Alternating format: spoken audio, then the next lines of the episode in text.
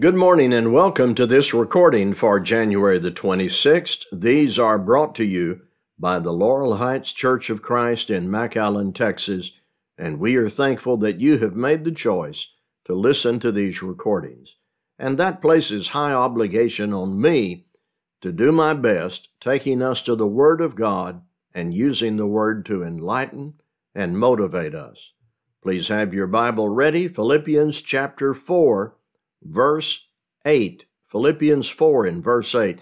The epistle Paul wrote to the church at Philippi contains rich and useful teaching for each of us. And here is one example. Philippians 4 in verse 8. We hope you have it in front of you in your Bible. Finally, brothers, whatever is true, whatever is honorable, whatever is just, whatever is pure, whatever is lovely, whatever is commendable, if there is any excellence, if there is anything worthy of praise. Think about these things. As soon as you read this verse, you know immediately, before any further study of the details, this ought to be where my mind is focused. The content of my mind ought to be as expressed in these words and phrases given by God through Paul to the Philippians and for us. Simply stated, you cannot just let any thoughts or ideas into your mind. I know that being open minded is applauded in our society, but as a Christian, you can't be open to just anything. God expects us to use the capacity of choice He gave us to choose to fill our minds with whatever is true, honorable, just, pure, lovely, commendable, excellent, and worthy of praise. Ideally, these words describe the content of our minds. Through the activity of our faith in Christ, we are able to clear our minds of evil and fill our minds with good. Now, look with me at one of these. If there is anything worthy of praise, Let's turn that into some self examination. What do you praise? What do you admire? Admiration is defined as to esteem highly, to respect, to consider worthy of praise. What is it that gets your attention and captures your passion and therefore receives your admiration? Our subject today is admiration, and I should like to begin with two warnings about admiration. Number one, we should not let just anyone tell us what or who to admire. A teenager came home from the first day of high school and gave his parents a list of supplies and items that he needed, and they looked through the list, and the young man had included posters for the inside of his locker, and he said three rap stars.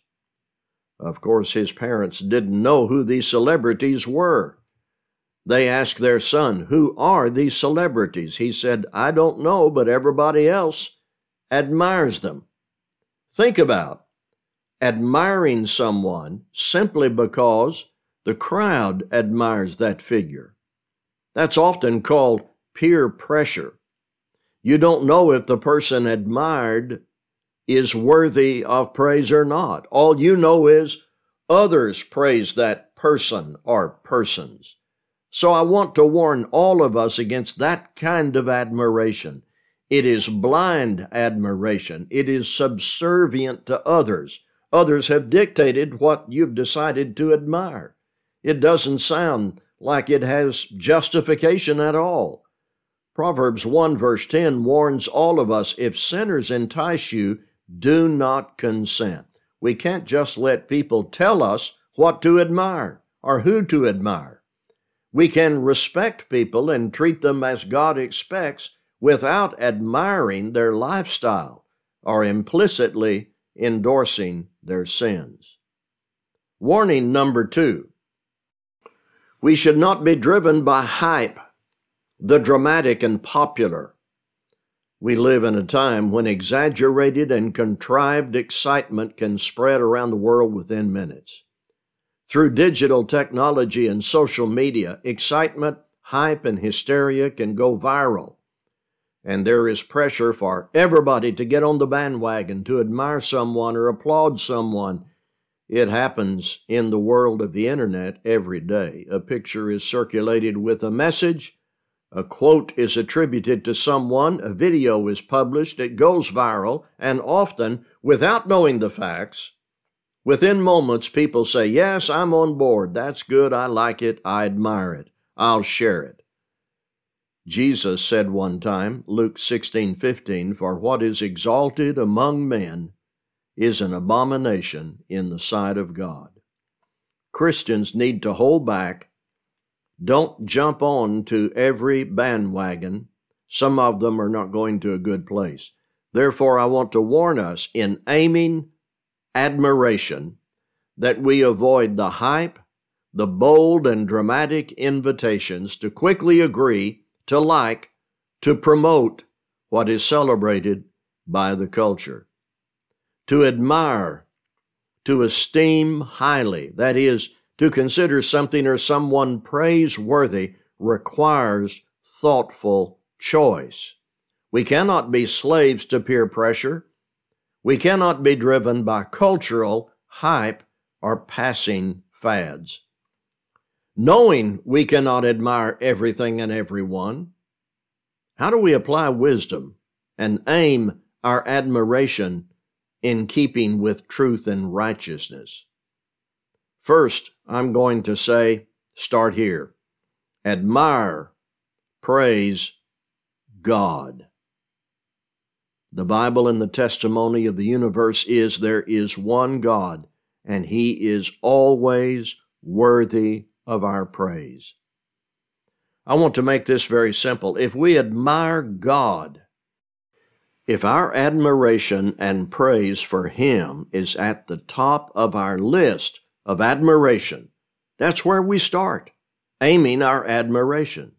One cannot seriously reflect on the evidence in nature and in the testimony of Scripture without the strong and robust awareness that God is worthy of our praise. All through the Bible, there are terms and phrases ascribing praise to God, saying praise to God, glorify God, hallelujah, Revelation chapter 4 Thou art worthy, O Lord, to receive glory and honor and power, for thou hast created all things, and for thy pleasure they are and were created. The Bible speaks of gratitude to God, reverence to Him, obedience to Him, loving God, serving God, telling others about God. I tell you, once we are convinced and fixed on the truth, of the worthiness of God, and we direct sincere praise to Him with prayers and worship and life.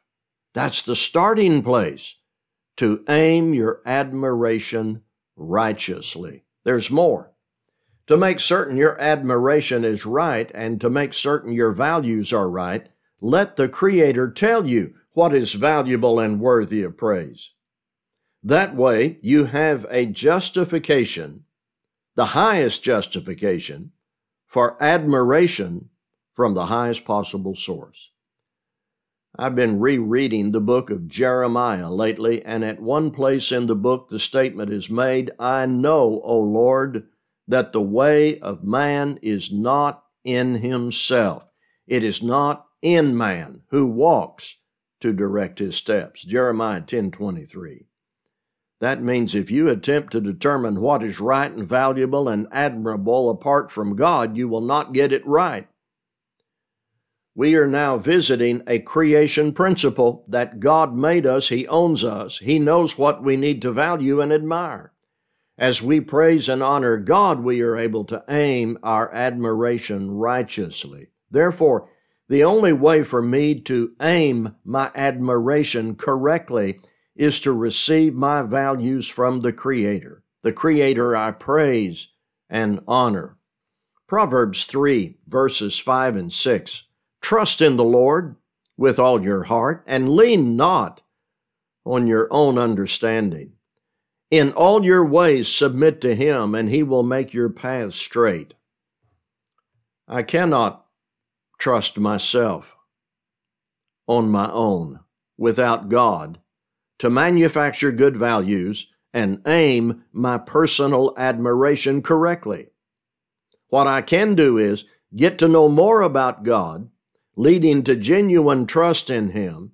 That will satisfy my need for good values as I depend upon His revelation for what is right and wrong. It says, Trust in the Lord with all your heart and lean not on your own understanding. In all your ways, submit to Him, and He will make your path straight. Listen carefully 2 Timothy 3 16 and 17. All Scripture is breathed out by God and profitable for teaching, for reproof, for correction, and for training in righteousness, that the man of God may be complete, equipped for every good work. I say about this passage, God breathed, God exhaled. And that's the image in this wording. The result of this divine exhaling inspired Scripture to inform us, to motivate us, and to govern where we aim our admiration. Do you want to have good, clear, and correct thinking? Do you want values that are valid and profitable?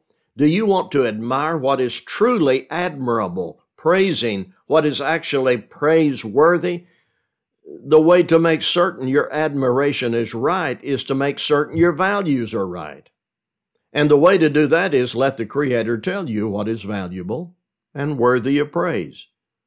Praise the Creator from the heart.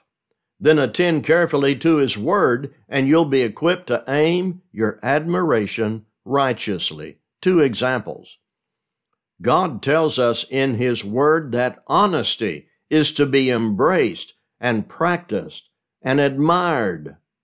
For instance, in Psalm 15, verse 2, commendation is given to one who walks uprightly and works righteousness and speaks the truth in his heart. Or in the passage we read earlier in Philippians 4 8, God approves of us having whatever is true in our minds.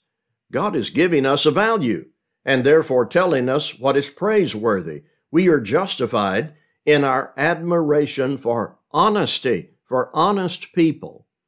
It, it, contributes to our spiritual health and moral discernment and influence to admire honesty. Likewise, God tells us in His Word that kindness is to be treasured and put to good practice. Ephesians 4:32 Be kind to one another Colossians 3 and verse 12, put on kindness. As I read Scripture, I am able to discover what constitutes kindness. I need to make certain I nurture and exemplify kindness toward people. Here is another case where God has given me a value, and when I see kindness in people, that's worthy of praise. If I praise God, I'll honor what God has said. The way to make certain your admiration is right is to praise God yourself, then let God tell you what is valuable and worthy of praise. Let's take this a little further. Let's just start making a list with biblical values as our base. We admire God, therefore, we're going to let God tell us what to admire. Let's make a list. We will admire people who have achieved good against great odds based on their trust in God.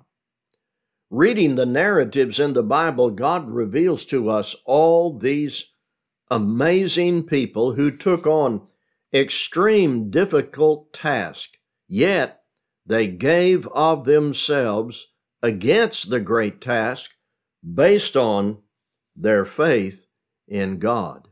In order to do what God said was His will, we admire these people whose lives are documented, for example, in Hebrews chapter 11. Listen to some of this. Now, faith is the assurance of things hoped for, the conviction of things not seen. For by it the people of old received their commendation. By faith we understand that the universe was created by the Word of God, so that what is seen was not made out of things that are visible. By faith Abel offered to God a more excellent sacrifice than Cain, through which he was commended as righteous, God commending him by accepting his gifts. See, that there, there's, there's the principle we're talking about. If God commends this activity, this kind of worship offered by Abel, we should find it praiseworthy. And through his faith, though he died, he still speaks. By faith, Enoch was taken up so that he should not see death, and he was not found because God had taken him. Now, before he was taken, he was commended as having pleased God. And without faith it is impossible to please him, for whoever would draw near to God must believe that he exists and that he rewards those who seek him. By faith, Noah, being warned by God concerning events as yet unseen, in reverent fear, constructed an ark for the saving of his household. By this he condemned the world and became an heir of the righteousness that comes by faith.